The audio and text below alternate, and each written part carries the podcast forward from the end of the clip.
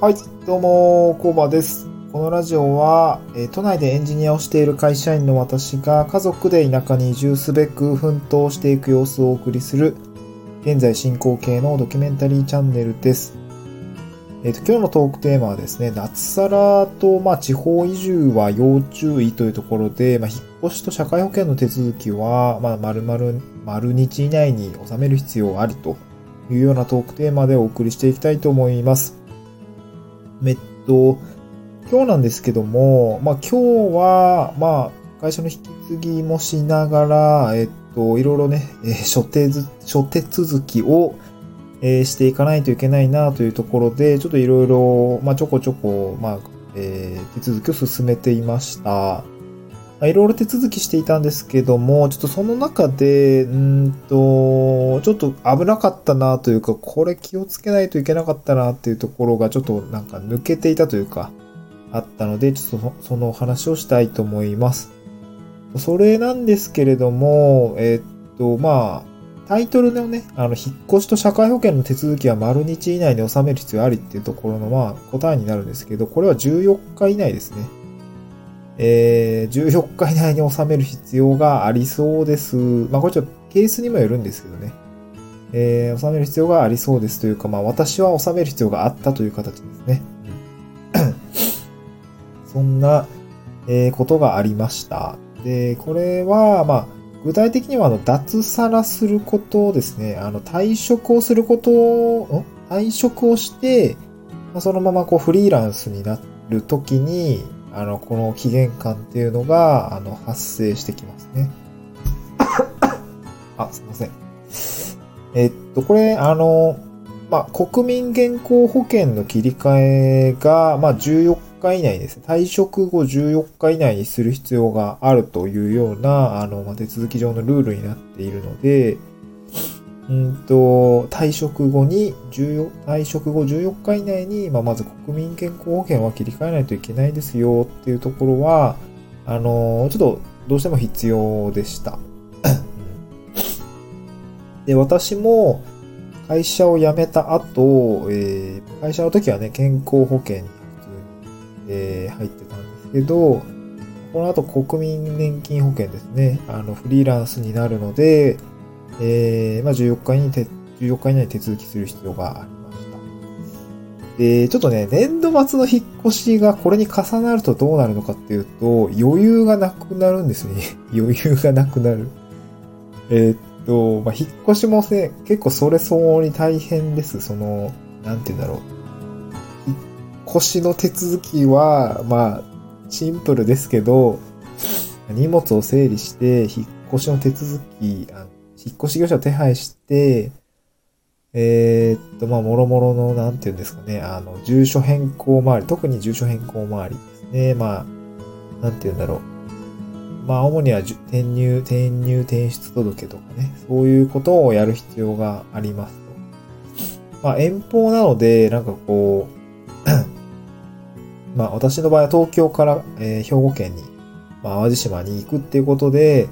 まあ、遠方なので、まあ、なんていうんですかね、遠方だからどうこうってことはないかもしれないですけども、えっ、と、まあ、そんな方に行ったり来たりはできないってことですね。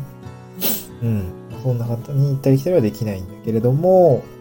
えっ、と、まあ、引っ越しはね、結構大掛かりになってしまうという形になります。で引っ越しの手続きでに、こうなんか、いっぱいいっぱいになってると、その、自分の退職時の手続きっていうところですかね。あの、なんか退職、退職するときに会社に、えーっと、まあ、退職証明書とかですね、離職票とかっていうのを出してもらう必要があるんですけど、まあ、それってやっぱり時間がかかったりするので、結構前もって言わないといけなかったんですけど、ちょっと私今この時点で結構直前に、えー、お願いすることになっちゃって、なんか4月、なんか8日とかかな、発行予定ですとか言われていて、まあ、これも、あの、なんていうんですかね。あの、ちょっと失敗だったなって思うんですけども、あ、えっと、一番のなんか危なかったポイントは、そう引っ越し日ですね、引っ越し日。この、退職日が3、私3月31日末日ですね、3末の末日になるんですけれども、引っ越し日がちょっと4月11、12っていうところになるんですよね。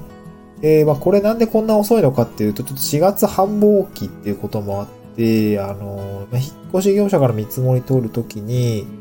あの、まあ、安くて空いてる日ですね、あの、ないですかっていうところで、あの、まあ、なるべく早く行きたいですけどって話、あの、いろいろ見積もり立ったときに、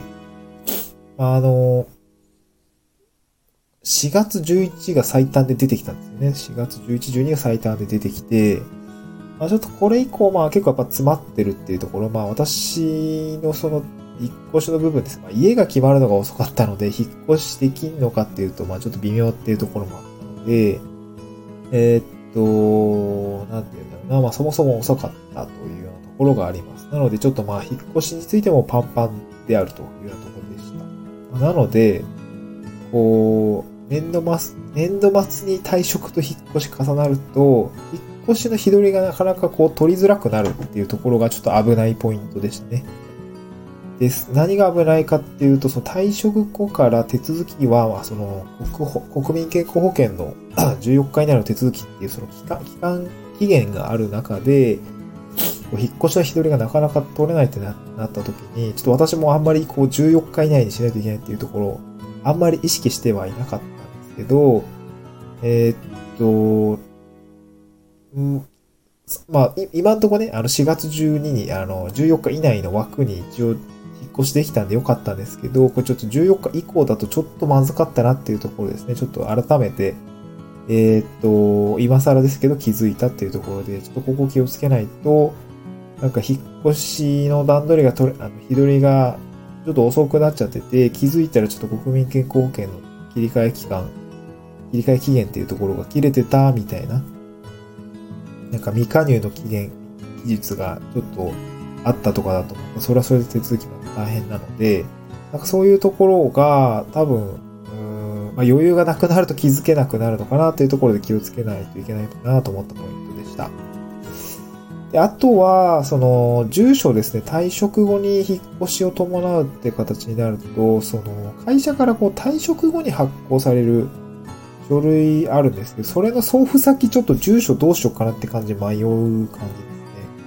なんか、うーんと、4月、例えばね、8ってまたちょっと微妙なんだけども、本当に8で来るのかもわからないし、東京の住所に送ってもらうのがいいのか、その、引っ越し先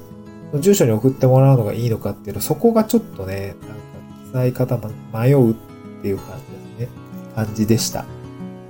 まあ、郵便局の転送の手続きをすればいいんだけども、えー、いいんだけどもですね、ちょっとなんかすぐ欲しいしっていうところもあって、なんかそのあたり少し悩みましたね。こうしてすぐ欲しいんだけども、なんかその、あの、転送の手続き、まあ、すればいいけど、まあ、多分1日2日は遅れると思うんですよね。ま、遅れないのかな。まあ、そういうところもあって、なんかちょっと手続き的にはちょっと悩んだっていうところがありましたね。